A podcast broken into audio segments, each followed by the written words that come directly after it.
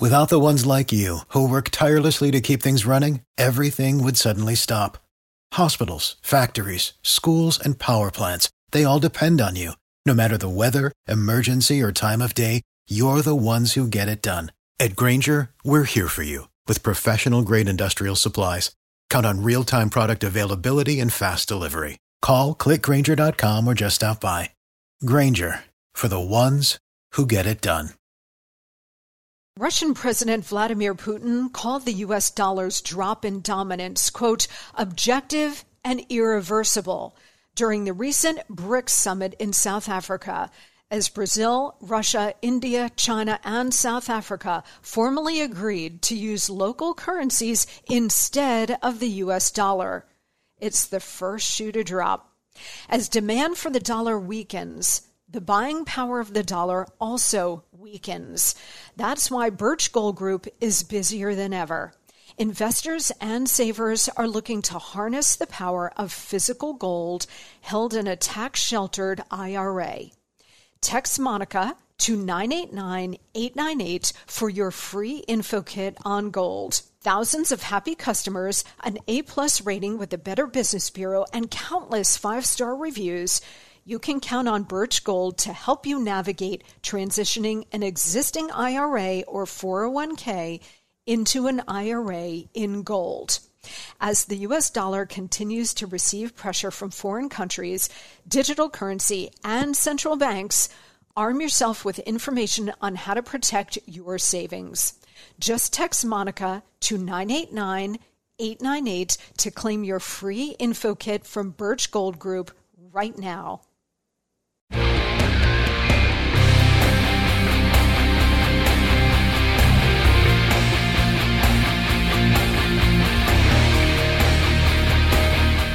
Hey guys, I'm Monica Crowley, and this is the Monica Crowley Podcast.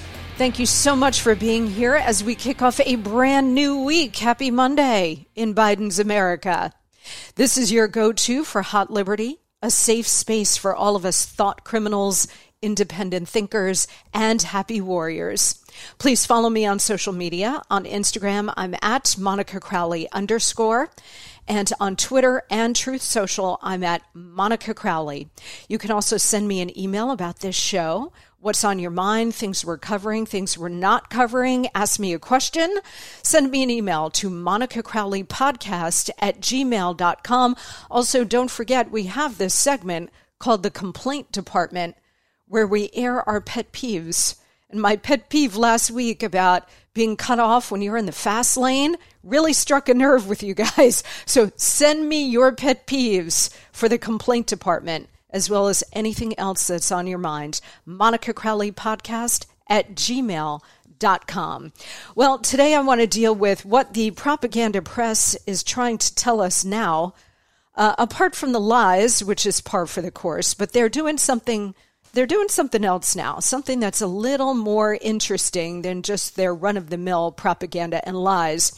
They're trying to tell us something about Biden and the Democrats, and it's coming from a certain person or people. And I'm going to tell you who, and I'm going to tell you exactly what is going on here. We'll also talk with Congresswoman Claudia Tenney, a Republican from upstate New York, about what on earth is going on in Congress.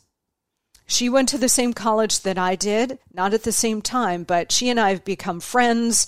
We've bonded, and she is just a fantastic member of Congress in a very deep blue state, New York, but she's also an incredible, fierce fighter. And she just introduced legislation to stop investments with the Chinese Communist Party and allowing allowing Americans basically to subsidize the CCP. So she will be here to tell us about that legislation, what she's doing, the January 6th committee, all of the craziness that's going on in Congress, plus your emails, all straight ahead.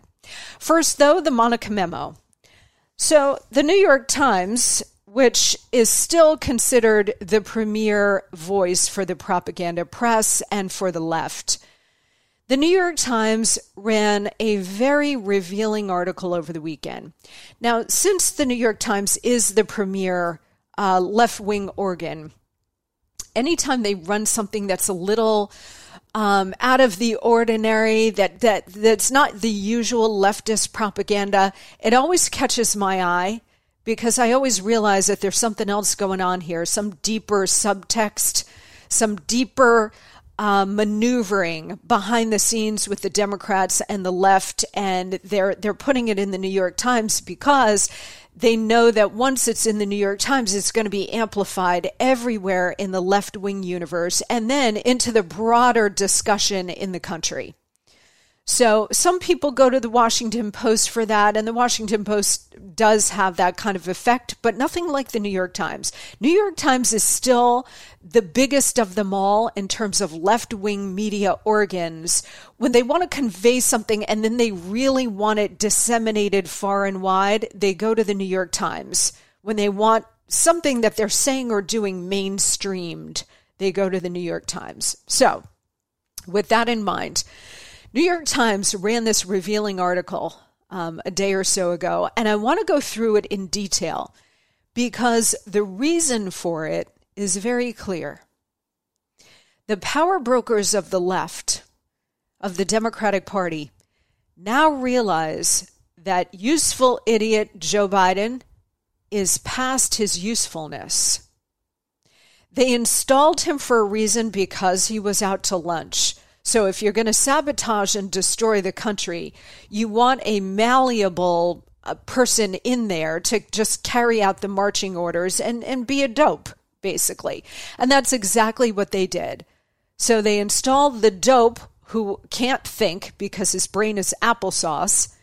They installed him in there to do certain things to get the, the fundamental transformation of the nation going and if the guy is senile and old, he doesn't really care what his legacy is, right? I mean, think about it. I know it's a brutal thing to say, but it's true. Like, if you're a president in his 50s, say, or late 40s, like Obama, you're, you're thinking about legacy. I mean you know you're you're thinking beyond the presidency. You're thinking presidential library. You're thinking how am i going to cash in? Speeches around the world for the rest of my life for a million ten million a pop whatever it is. And you're thinking legacy and how to reshape the party in your own image after you leave. You got a long runway when you're young and healthy when you're president and then when you leave. When you're old and decrepit like biden there's no thought about legacy, right? Because you got one foot in the grave. This is why they installed him because he wasn't really going to push back. His brain is mush anyway, so he can't even think about what they're telling him to do. He just does it. So that's why they put him in. But now they're starting to realize that, yes, he was a useful idiot for a period of time, but now he's past that usefulness. So they're getting ready to dump him. I'm not overstating the case here. They are getting ready to dump him. They started sending these signals several weeks ago. You started to hear some of this uh, be reported in, in more minor outlets, okay? But now they're starting to really make this a regular drumbeat, and that's why they went to the New York Times. They are preparing to ditch him. Mark my words, I'm telling you, they want him gone. You do not get articles like this in the New York Times if they didn't want him gone. They'd still be protecting him, but now they're no longer protecting him. He's too old. He's done the first phase of what they wanted him to do, and now he's a big political liability. So they want him gone, and they've begun to set it all into motion. How do we know? Well, here is this New York Times piece from about a day or so ago. Here's its headline, and I really want to break this apart because it's it's it tells you not just about the top line of the story, but it tells you how the media and the Democrats work hand in glove, how they coordinate to get a message out and lay the groundwork for something that they want to do. So here's the headline. Should Biden run in 2024? question mark. Democratic whispers of no start to rise. Okay, so here's how it begins. Midway through the 2022 primary season, many Democratic lawmakers and party officials are venting their frustrations with President Biden's struggle to advance the bulk of his agenda, doubting his ability to rescue the party from a predicted midterm trouncing, and increasingly viewing him as an anchor that should be cut loose in 2024. So, right there in the opening paragraph, you've got the three reasons. Remember growing up, if you ever took a an English class like I did um, when I was a freshman in, in high school, um, that teacher, Mrs. Battiato, I'll never forget her. She was really tough, but she taught me how to write. She taught all of us how to write by being really tough. And one of the first things is hey, in that opening paragraph, you lay out your argument, and it's usually based on three points. If you want to persuade, three points Bing, Bang, and Bongo. I still remember it to this day Bing, Bang, and Bongo. Well, right here, opening paragraph, you got your Bing, your Bang, and your Bongo. And your Bongo is he is an anchor that should be cut loose in 2024. The piece continues. As the challenges facing the nation mount, and fatigued base voters show low enthusiasm. Democrats in union meetings, the back rooms of Capitol Hill, and party gatherings from coast to coast are quietly worrying about Mr. Biden's leadership, his age, and his capability to take the fight to former President Donald J. Trump a second time. So by the second graph, you guys, they've already inserted Trump into the conversation. Okay, here it goes. Interviews with nearly 50 Democratic officials, from county leaders to members of Congress, as well as with disappointed voters who backed Mr. Biden in 2020, reveal a party alarmed about Republicans' rising strength and extraordinarily pessimistic about an immediate path forward. Okay, so right off the bat, they're telling you that they have spoken with a ton of Democrat leaders who are all in agreement that Biden sucks and he needs to pass from the scene.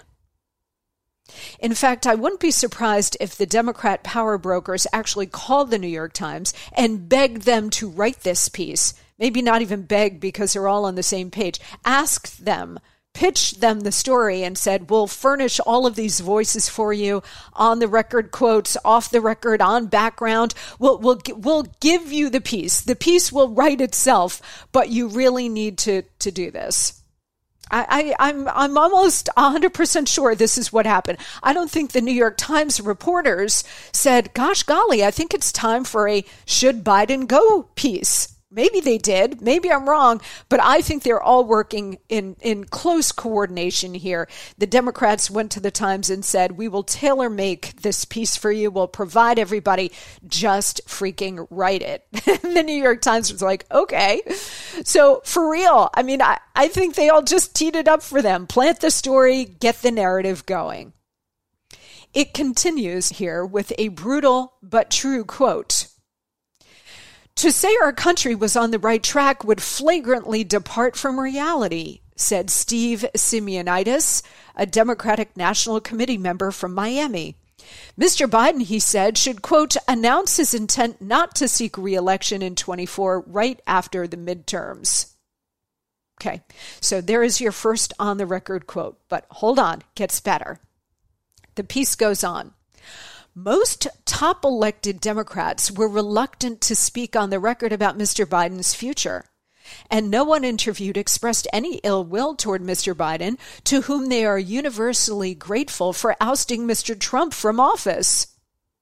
But the repeated failures of his administration to pass big ticket legislation on signature Democratic issues as well as his halting efforts to use the bully pulpit of the White House to move public opinion, have left the president with sagging approval ratings and a party that, as much as anything, seems to feel sorry for him. Feel sorry for him? They installed him in office knowing that he was a hack and a jerk with dementia. Feel sorry for him? Give me a break. The piece goes on to say that has left Democratic leaders struggling to explain away a series of calamities for the party that all seem beyond Mr. Biden's control. And they mention inflation and gas prices and some other things. But notice how they absolve Biden of all responsibility for the crises plaguing the nation, like inflation and gas prices, as if those problems just magically appeared. As if Biden and the Democrats had nothing whatsoever to do with them when they have complete control in Washington. They always are like, oh, you need to give us total control so we can do the right thing by the country. Well, more and more Americans see that their right thing for the country is wrong for them. They have got to choose between groceries and filling up their gas tank just to go to work. But you see how the press, in this case, the New York Times, how they cover always for them, but they just sort of explain it away like, oh, all of these things just materialized. And Joe Biden is having a hell of a time dealing with the, the nightmares that he was dealt, as if no president ever deals with nightmares. As if Joe Biden is the first one. Guys, I remember when Obama came into office and during the Obama presidency, the hacks in the media did the exact same thing they made it sound like Obama, like like he just alighted on the scene as the first president to ever have to handle anything tough. There's another piece, maybe we'll get to later in the week, that has a similar kind of thing. But understand when you're reading this, this this is what's really going on here, and it's embedded in the piece it's all of these premises that are buried, whether it's television or you're listening on the radio or, or you're reading pieces like this, the premises that are that are buried into every sentence are wildly incorrect because the bias just drives everything. Okay, let's hit a quick break. When we come back, I have more on this piece, including the kicker which you are not going to want to miss. I promise you. It's the whole point of this piece. It's delicious. I'm Monica Crowley, back in a flash. Okay, everybody, listen up. We all want to be healthier, right? Well, to get there, we have to have a healthier diet, which is not always easy to do. I can attest to that. You know, that shredded lettuce in a double double, and the fruit filling in a donut are amazing, but they do not count toward the recommended five servings of fruits and vegetables a day. Sorry to be the one to break it to you, but they don't. I don't always eat healthy either, but I will share that the Mayo Clinic says if you want to help prevent heart disease, lower blood pressure, and cholesterol, eat five servings of fruits and vegetables every day. I don't, and you probably won't. That's why I take Field of Greens. Unlike other supplements, each fruit and each vegetable in Field of Greens was medically selected by doctors to support your vital organs, like the heart, lungs, kidneys, and the immune system. Flu season is here, and I trust Field of Greens to help me stay healthy. Field of Greens works fast and tastes so good. It's really delicious, guys, and you'll feel better with more energy. And you'll notice your skin, hair, and nails will look healthier too. I certainly noticed that in me since I started taking Field of Greens. If you don't always eat right and exercise, join me and take Field of Greens. Let me get you started with 15% off your first order. Visit fieldofgreens.com and use promo code MONICA.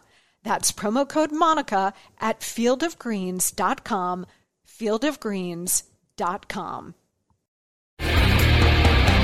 Okay, welcome back, guys. We are taking apart this piece that ran over the weekend in the New York Times about Democrats questioning Joe Biden for 2024. And what you will notice as we go through this piece, including the, there's one thing coming up that tells you what all of this is really all about. But you will see that they start questioning him, and we're going to get to that. That's coming up next in this piece. They use the age as a euphemism for senile.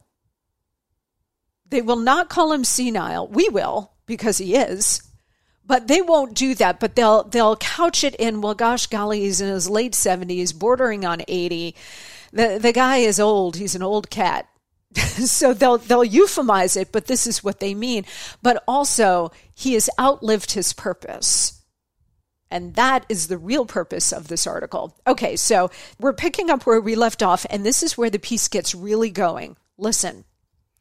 To nearly all the Democrats interviewed, the president's age 79 now, 82 by the time the winner of the 2024 election is inaugurated, is a deep concern about his political viability.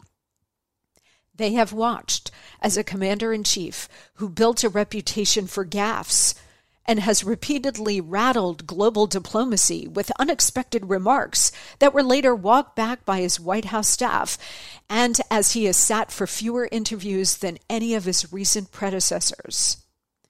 Here is the kicker, guys. Listen carefully to this quote. Quote, the presidency is a monstrously taxing job. And the stark reality is the president would be closer to 90 than 80 at the end of a second term, and that would be a major issue, said David Axelrod, the chief strategist for Barack Obama's two winning presidential campaigns. Axelrod goes on to say, quote, Biden doesn't get the credit he deserves for steering the country through the worst of the pandemic. I, I got to stop there before we go on. The worst of the pandemic was under President Trump when it became an unprecedented situation for a president who uh, had never, there was nobody that the president could turn to for advice. The last pandemic was 100 years before. So there was no one Trump or Secretary Mnuchin or or anybody in the Trump administration. There was no one that they could pick up the phone and call and say, "Hey, what did you guys do in the last pandemic? Any advice?" This was an unprecedented situation.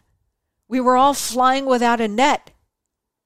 We shut down the global economy. We shut down the US economy and we were dealing with a novel coronavirus nobody had ever seen before. Was it the flu or was it Ebola where you're dead in 72 hours? Nobody knew. So for Axelrod to say, Biden's not getting the credit for steering the country through the worst of the pandemic, that is a flat out lie. By the time Biden came in, pandemic was pretty much under control. Trump handed him a booming recovery as we were starting to reopen. And he handed him uh, all of the vaccines, which were beginning to roll out, and a distribution plan for all of it. So come on. Got to call out that lie where you see it because that is BS. Axelrod's quote continues he doesn't get credit for passing historic legislation, pulling the NATO alliance together against Russian aggression, and restoring decency and decorum to the White House. Well, has Hunter been in there with his Coke bag? I don't know. I mean, the corruption runs so deep with the Biden family, but Axelrod wants you to know he's restoring decency and decorum to the White House. Um, and then the Axelrod quote continues. And part of the reason he doesn't get the credit is performative. He looks his age and isn't as agile in front of a camera as he once was. Okay, so this is brutal. Axelrod, and, and this is the whole reason for this piece. They've buried Axelrod in, you know, halfway through or whatever it is, but they're hanging his quote in the middle of it because the whole reason for the piece is this it's brutal. But Axelrod does not speak on the record often. So when he does, it means something. It means that he is sending a really important signal. And the question is for what and for whom? Well, David Axelrod speaks for the Obamas. Every time Axelrod speaks, understand that he is conveying what the Obamas want conveyed to the country.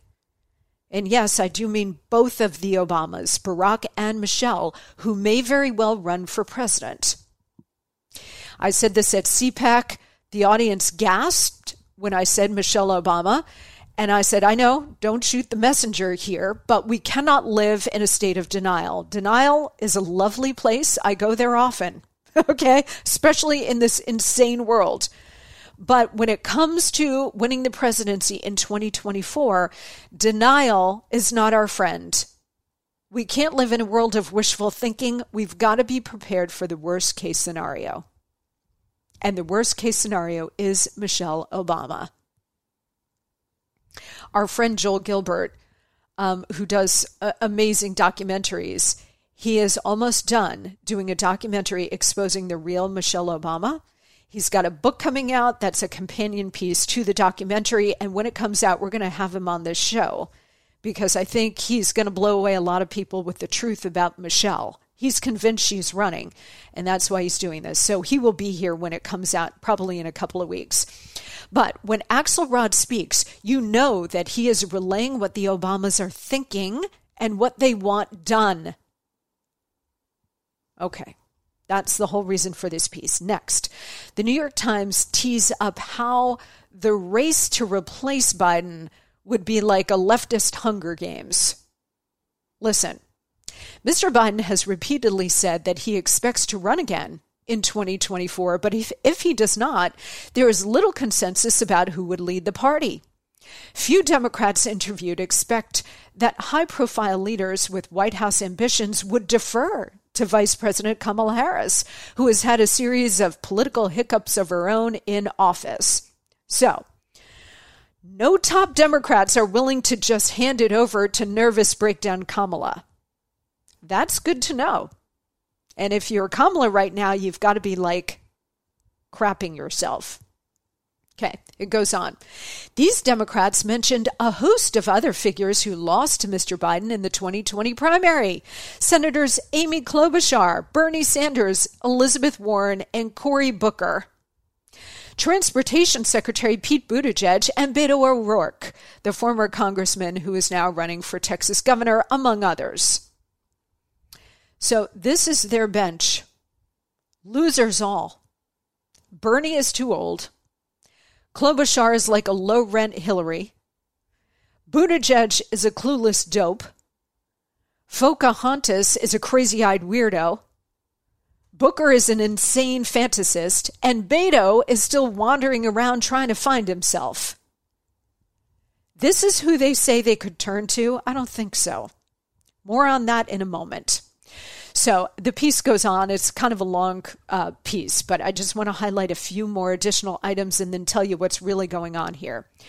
Then the New York Times cites some Democrats who think that despite his poll numbers and so on, that he still has the best shot and they're they're out there defending him. But then the New York Times says this, quote, Still, public polling shows that Mr. Biden is at a low point in his popularity among Democratic voters. A survey last month from the AP found Mr. Biden's approval among his fellow party members at 73%, the lowest in his presidency, and nine points lower than at any point in 2021.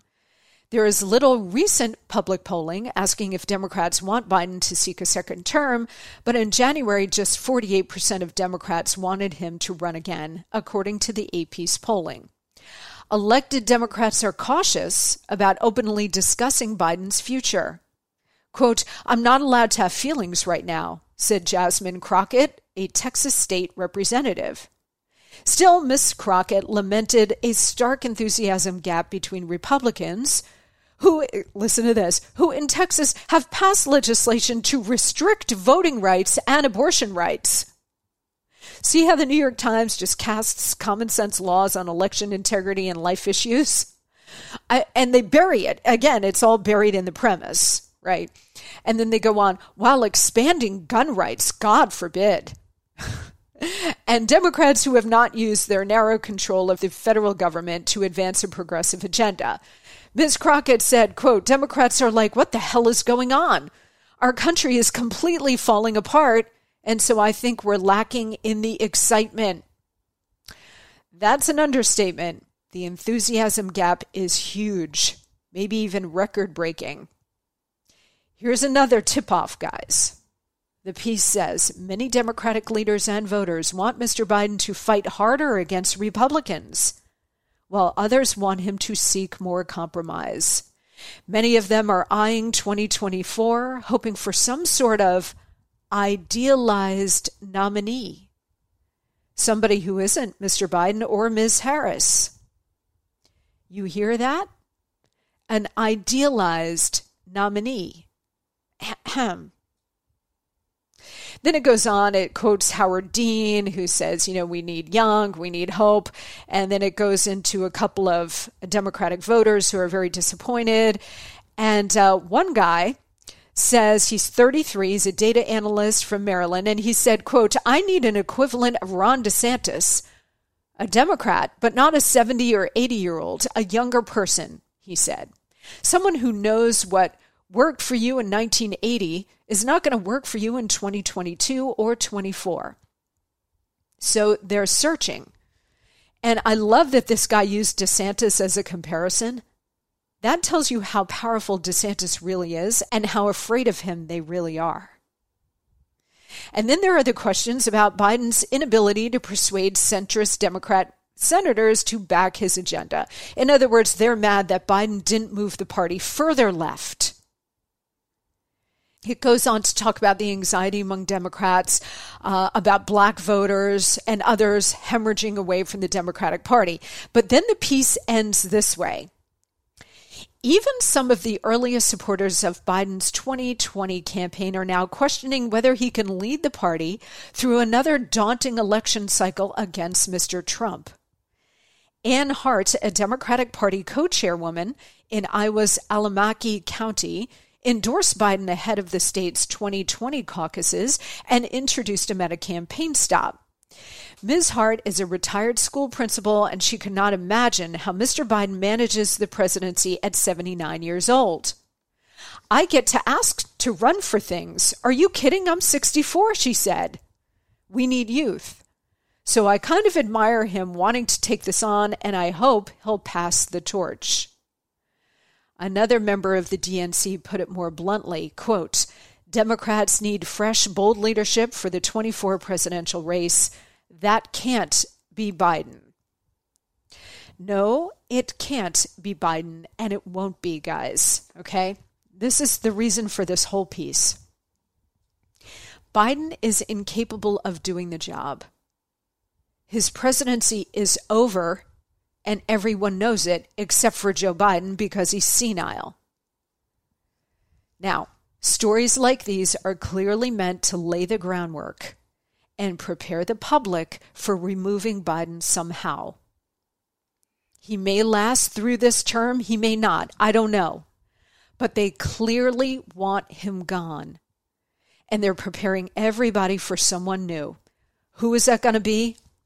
I really don't think it's going to be any of the names that they mentioned here. I think all of those names are just distractions. They're, they're like shiny objects they're throwing out there so you don't see the real uh, possibility, the real people who they may put, put up instead, these people are all just losers. And the Democrats need to win. They need to win to keep their great reset going. They can't afford to cede time and power to Trump again or DeSantis or whomever. Their great reset requires time and power, so they can't blow it. That means they aren't going to roll the dice on Kamala or Mayor Pete, okay? It means that they're going for someone who could actually have a shot. It could be Hillary Clinton, who's been a bit quiet lately, so she's probably plotting her 25th comeback. Or it could be Michelle Obama, who, as I said, would be very difficult to beat. Think about why they quoted on the record, why they quoted David Axelrod. Because this is coming from the Obamas. Plus, you know, in this piece, when they referenced an idealized candidate, that's who they mean. You think Buttigieg or Amy Klobuchar is an idealized candidate? No, but Michelle is. I could be wrong but I think it could very well be Michelle, in which case we're screwed. It's not impossible to beat her, but it would definitely be an uphill fight. And articles like this from the New York Times, they're laying the groundwork. Mark my words and prepare now.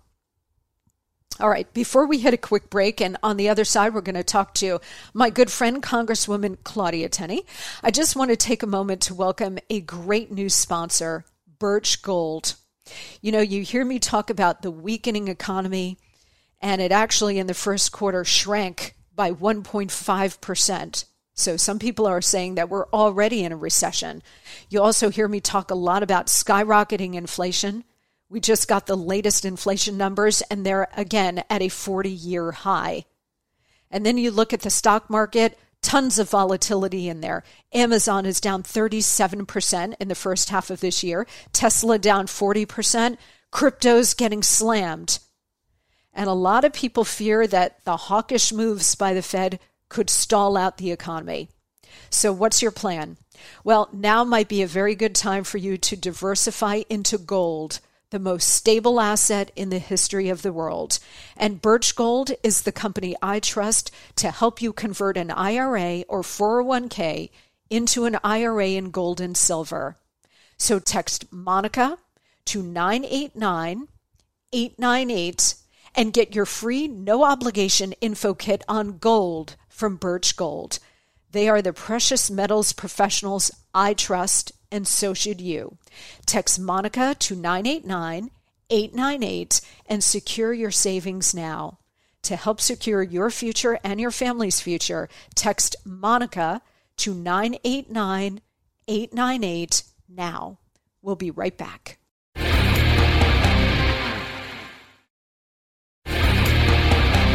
Well, I'm absolutely delighted to welcome my good friend, Claudia Tenney. She is a congresswoman representing upstate New York, New York's 22nd congressional district. She is a fierce America First fighter. And uh, as I mentioned at the top of the show, Claudia and I went to the same college at different times, but we both attended Colgate. And we were put together a couple of years ago by one of the great conservative professors at Colgate, Bob Kraynak, uh, who we both had. And he said, You two need to know each other. And so he introduced us. We've been friends ever since. And she is a true warrior for America. Claudia, welcome. Thank you so much. And and uh, both I, I, Colgate is just so lucky to have Bob Kraynak.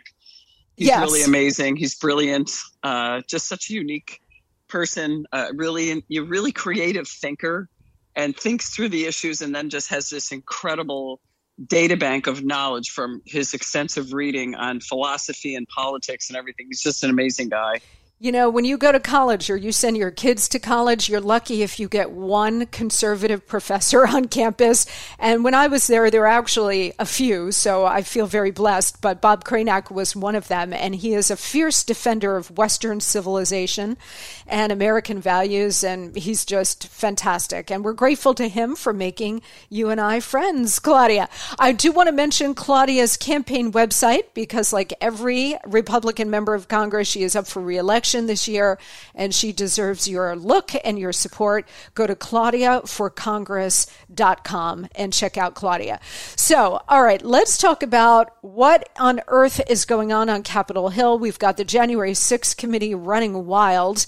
Let me ask you before we get into some specifics, and I do want to talk to you about the economy and how your race is going. But what is it like for someone like you who is uh, America First? You're part of the MAGA movement, you're unapologetically fighting every day for the American people.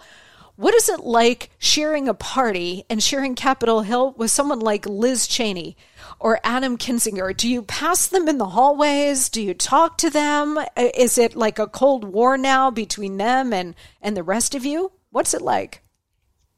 You know, it's funny. Liz Cheney was actually supportive of me in 2020 because she wanted to retain her position as conference chair, and she she uh, you know was pursuing and helping and and I never realized the depth of her Trump derangement syndrome. And it, it really is a diagnosable disease because obviously Adam Kinzinger and many others have it as well.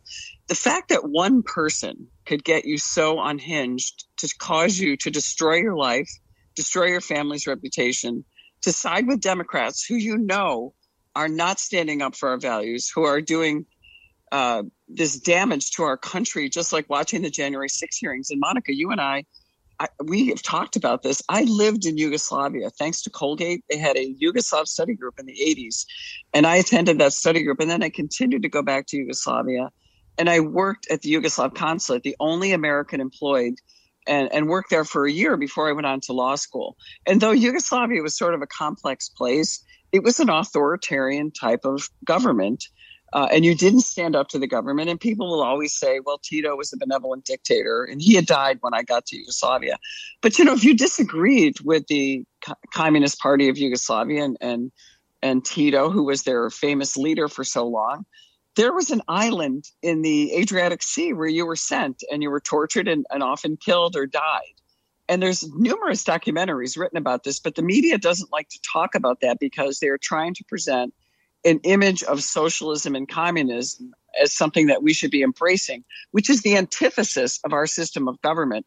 Our self governance and our freedom were in response to that type of uh, monarchy. Uh, I want to say they're a communist, but this sort of you know growing communism from the Marxism and Leninism movements, and our country has just been you know been fighting this off. It seems like cyclical, and I see a Liz Cheney sitting up there with this with this, Uh, and she's a lawyer too. By the way, as lawyers, we take an oath to uphold the Constitution, not just as members of Congress, but as a lawyer you have to uphold the Constitution and to sit there and have this piecemeal selected evidence without any opportunity for the defense to actually contrary put a contrary argument to have a debate over it to put it out in the public is really scary. It reminds me of like soviet union or some kind of propaganda you would see in a country like yugoslavia the former yugoslavia or particularly the soviet union where they're they're legendary in in uh, really just killing people who disagreed with them across you know the across the country, a Xi Jinping type of thing, and it really just looks like propaganda to selectively take sentences out of context, snippets of information, put it together in this made for TV propaganda piece that they're presenting to the to the world as if it's truth. And the fact that Liz Cheney has the gall, and I say the unmitigated gall, to get up there and say, this is our constitution and you republicans whatever she made some statement that that we would anyone you know donald trump would be gone but your shame or your yes your your, your uh, dishonor will live to, yeah your dishonor will live and i was like oh my god like your dishonor is is legendary now and and i'm just praying that someone like you is removed from office because of your complete uh un- lack of understanding for the constitution but you're just you're just so self-serving that you're willing to do this not only to our Constitution, but also to yourself. Is it awkward on Capitol Hill? Do you have any interactions with her, with Kinzinger? What's it like? What's the vibe? I mean, I rarely see her. She she stays, from what I can tell. I watch the board sometimes just to see when she's going to vote, but I think she, I think she probably you know hangs out alone, or or she definitely doesn't come into the Republican side. She doesn't you know have anything to do with anyone. Kinzinger occasionally will will come over to our side. He has some friends. I mean, I don't think he's quite as as just insane as Liz has become on this issue. You know, I it's like uh, I just have never seen anyone reach this level. Like, I mean, there's some media types, but not someone like Liz Cheney, whose father was the vice president. But you know, there was an interesting article written about Liz Cheney and Nancy Pelosi and how that incredible day when they celebrated or put out this day long, you know, ridiculous tribute to January 6th this year. It was interesting how they put this together like it was almost like a, a celebration uh, in this long, you know, long day uh, event about, and it was Dick Cheney and Nancy Pelosi. I think of Nancy Pelosi not just someone who takes advantage of power, but the quintessential person who abuses power everywhere she can. And there's the Cheneys sitting there with Liz, uh, you know, with, with Nancy Pelosi. And there was an article written about a certain kind of authoritarianism. And that was expressed by Dick Cheney and also by, and that, that actually could kind of relate to uh, Dick Cheney. It was written by a Matt Taibbi. Taibbi, I can't. Oh, Matt Taibbi, like yeah, yeah. Uh-huh. Taibbi, I was. I knew, you know, a cultural leftist, but interesting uh, analysis of why how the Cheneys and Pelosi came together, and it was an authoritarian type of of analysis, which I thought was interesting, uh, at least an interesting viewpoint.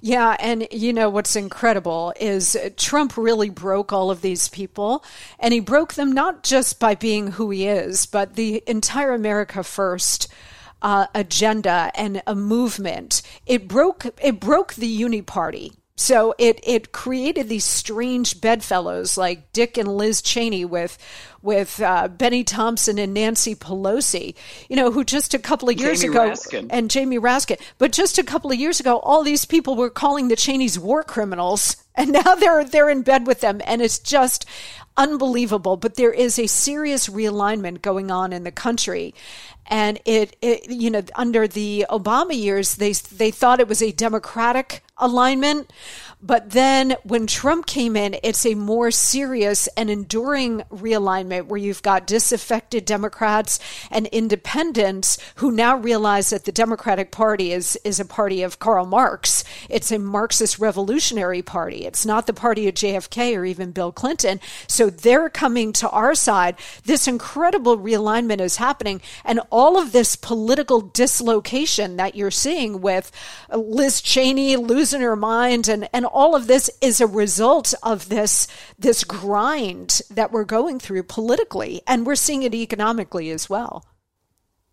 Well, you see people like Cheney and others who have been part of the swamp. They are part of the the wealth creation that is going on among the political class in Washington. I mean, she ostensibly went and bought a house sometime in 2012 or right before she was getting ready and contemplating a Senate run and bought a house in the nicest area in Wyoming, in a, a, very large state, which is mostly rural and absolutely spectacular. But she buys a you know a house. Her husband is very involved. Apparently, has clients like the Chinese Communist Party and others. But all of it is symbolic of what's wrong. All this uh, concentration of wealth and power in Washington and that was why Dr- Donald Trump was just such a you know a, a, disruptor for them because he said, "Hey, let's move the Department of Interior out in the West where we have these federal lands where we ha- where most of its work would be done, and sort of dis- disseminate get get rid of this this uh, concentration in in the swampy areas of of you know Washington D.C., Northern Virginia, and that whole region, and and and take their power base away from them, where they've created this massive bureaucracy and he was able to go in and do some of it. And I think you know getting rid of some of the uh, you know this this sort of swampy uh, strength and taking away their ability to pass uh, legis- or pass uh, regulatory regimes that actually erode our constitutional principles by having these government bureaucrats have more power uh, than than we had than that than we have as individuals with our freedom that we have under the Constitution. So I think that all is disruptive to them, and they're very upset about that kind of thing and that's where I think that Cheney, like so many others, have been able to capitalize and just become wealthy off of this. Yes. And I think Trump is, and, and they're obsessed with Trump's personality, which, you know, again, it doesn't matter what you do with these people. It's just who you are and, and whether you can be polite at a cocktail party in Washington, D.C., and everyone's, you know, charmed by you. Right. Well, it's the same old nonsense from the swamp. We're talking to New York Republican Congresswoman Claudia Tenney. She represents New York's 22nd District. Check out her campaign website, which is claudiaforcongress.com, and support her however you can. So, Claudia, um, you know, obviously we're in the Biden economy, which sucks. We've got a weakening economy, skyrocketing inflation, sky high gas prices, a labor crunch, an ongoing uh, supply chain crisis. The markets are roiled. It, it looks like we're heading into a recession. All of that being said, there is still chatter that we're hearing uh, from the Democrats that they would like to continue to pass more spending and that they're trying to negotiate with Manchin and some others about getting at least some elements of Build Back Better through before the election or at least before the end of the year. And they're talking about an additional 1.2 or 1.3 trillion dollars in spending. What are you hearing and what can you tell us? We've heard about this, but I have to say, Monica, I watched you on TV the other night and you were talking about energy and you said this is deliberate. And you're absolutely right. The, the rising cost of gasoline, which actually contributes greatly to the inflation and the spending and all that together, this is deliberate. I've had Democrats tell me, and maybe leftists, not not you know middle center uh, center left Democrats, or the, the more moderate types. I've had people say this to me for years, constituents on the far left or the or, or just on the left who've come to me and said we need to have gas and this is back when gas was like two three dollars a gallon we need to get to six seven and eight dollars because people will then realize they can't just go down to the convenience store and buy milk three times a week they will have to be forced to stay home to ride bicycles uh, to put use hay bales as insulation, put solar panels on their roofs, and buy a windmill for their backyard. I mean, they actually believe this stuff they don't understand that energy is prosperity and that we are going to have a disaster. They continue to spend, they continue to attack fossil fuels, they continue to attack any other viable energy. We have a crisis with energy, which is causing all of this. It's really the heart of everything. If we do not have reliable energy, we will continue to decline as a nation. You will continue to see supply chains uh, problems. You will continue to see inflation.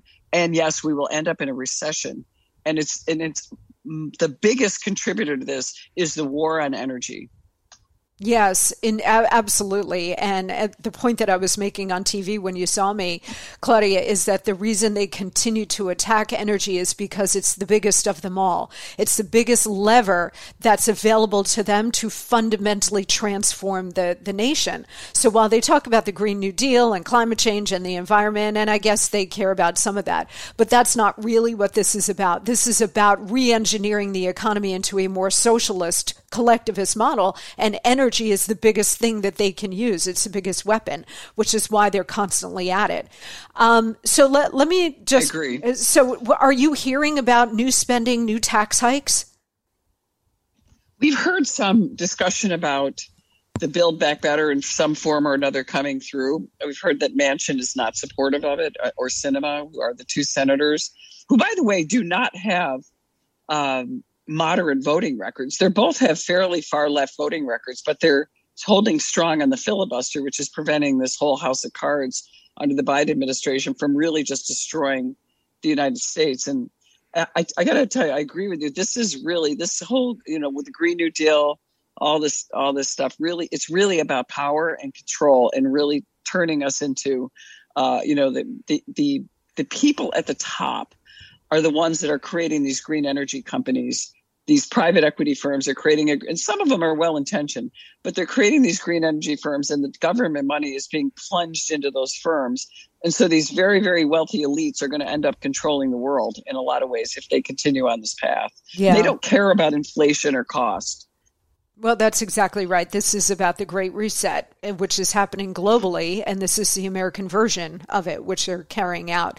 Uh, before I let you go, Claudia, tell us a yeah. little bit about your race. So, for those of you who don't know, New York State had a big back and forth and big legal fight over uh, redistricting, redrawing the congressional map in New York, and a judge threw it out. The Democrats, of course, wanted to hijack it. They drew a crazy map, um, but a judge threw it out. So, so there is a new map, I guess, going forward. Tell us a little bit about that and how it looks for you. Yes, it was really incredible that the uh, Court of Appeals, all Democrats in a 4 3 decision, threw out the Democrats' gerrymandered lines. Uh, we had a special master that came in, and I, think uh, because the time was short, I don't know if the lines are that much better, but it has given an opportunity for more Republicans. I'm running in a new district that is uh, part of what I represent now. It's New York 24. It's very long. Uh, it was dubbed the Lake Effect District. It starts in Alex Bay in Jefferson County and winds all the way around Lake Ontario, all the way to Niagara County, and includes the Finger Lakes. Uh, so the Lake Effect District really fits it. Uh, it's in a spectacular part of New York. I call it the the uh, the breadbasket of New York. It's where our dairy farms and our a lot of our agri economy is. Uh, we have everything from you know wine to crops to beef to dairy, and from a, a dairy roots. Uh, my family, uh, my mother's family are farmers. You know, it's it's really a tremendous opportunity to get to represent uh, a new part of New York, mostly new. Uh, that is a strong Republican district. Uh, it's going to be much more Republican than the district I represent but uh, good conservative roots, but a, an area that's got an opportunity to have a strong representative that's going to probably going to be on the uh, Ways and Means Committee, which is the most powerful committee in Congress. That's my my mission, and to bring as much uh, to this region and prosperity back to New York, a glimmer of hope uh, for our communities uh, in upstate New York, finally. Yes, which we desperately need. And you're such a fighter. Claudia, God bless you for doing what you're doing and stepping up and representing all of us and your, certainly your district in upstate New York. ClaudiaForCongress.com is her website. Please check her out. Support her uh, however you can. She's a true America First fighter for all of us. And I am blessed to call you my friend. Claudia, thank you so much. Thank you so much. It's such an honor to be on your show and to call you my friend as well. Uh, thank and you so fellow much. Colgate alum. Yes, absolutely. All right, Claudia, go get him. Thank you so much. Thank you.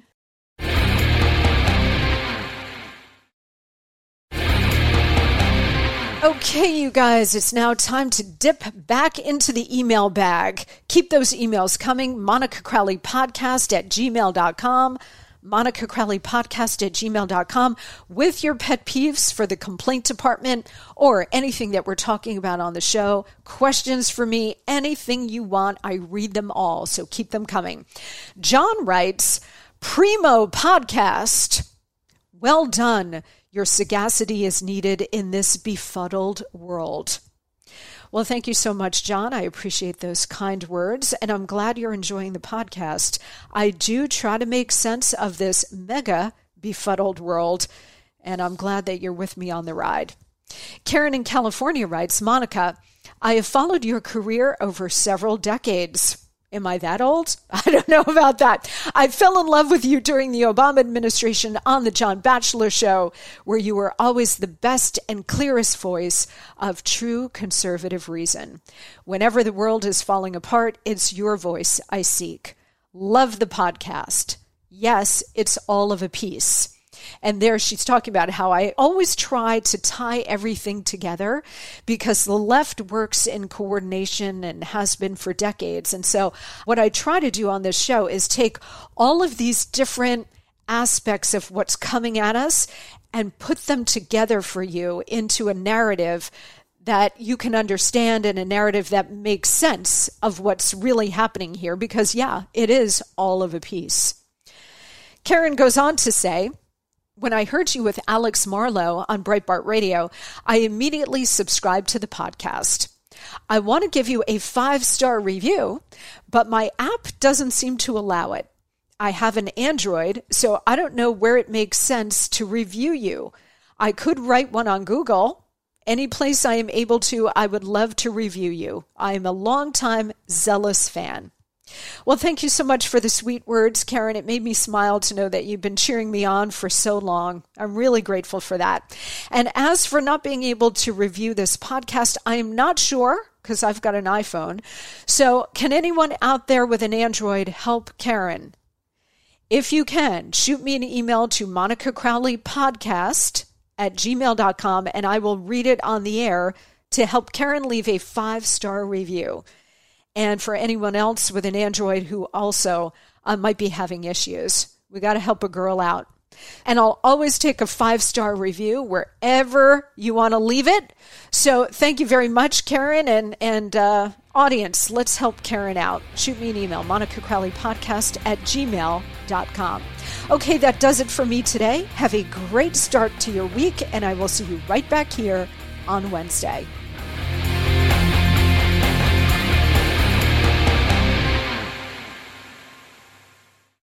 Without the ones like you, who work tirelessly to keep things running, everything would suddenly stop. Hospitals, factories, schools, and power plants, they all depend on you. No matter the weather, emergency, or time of day, you're the ones who get it done. At Grainger, we're here for you with professional grade industrial supplies. Count on real time product availability and fast delivery. Call clickgrainger.com or just stop by. Grainger for the ones who get it done.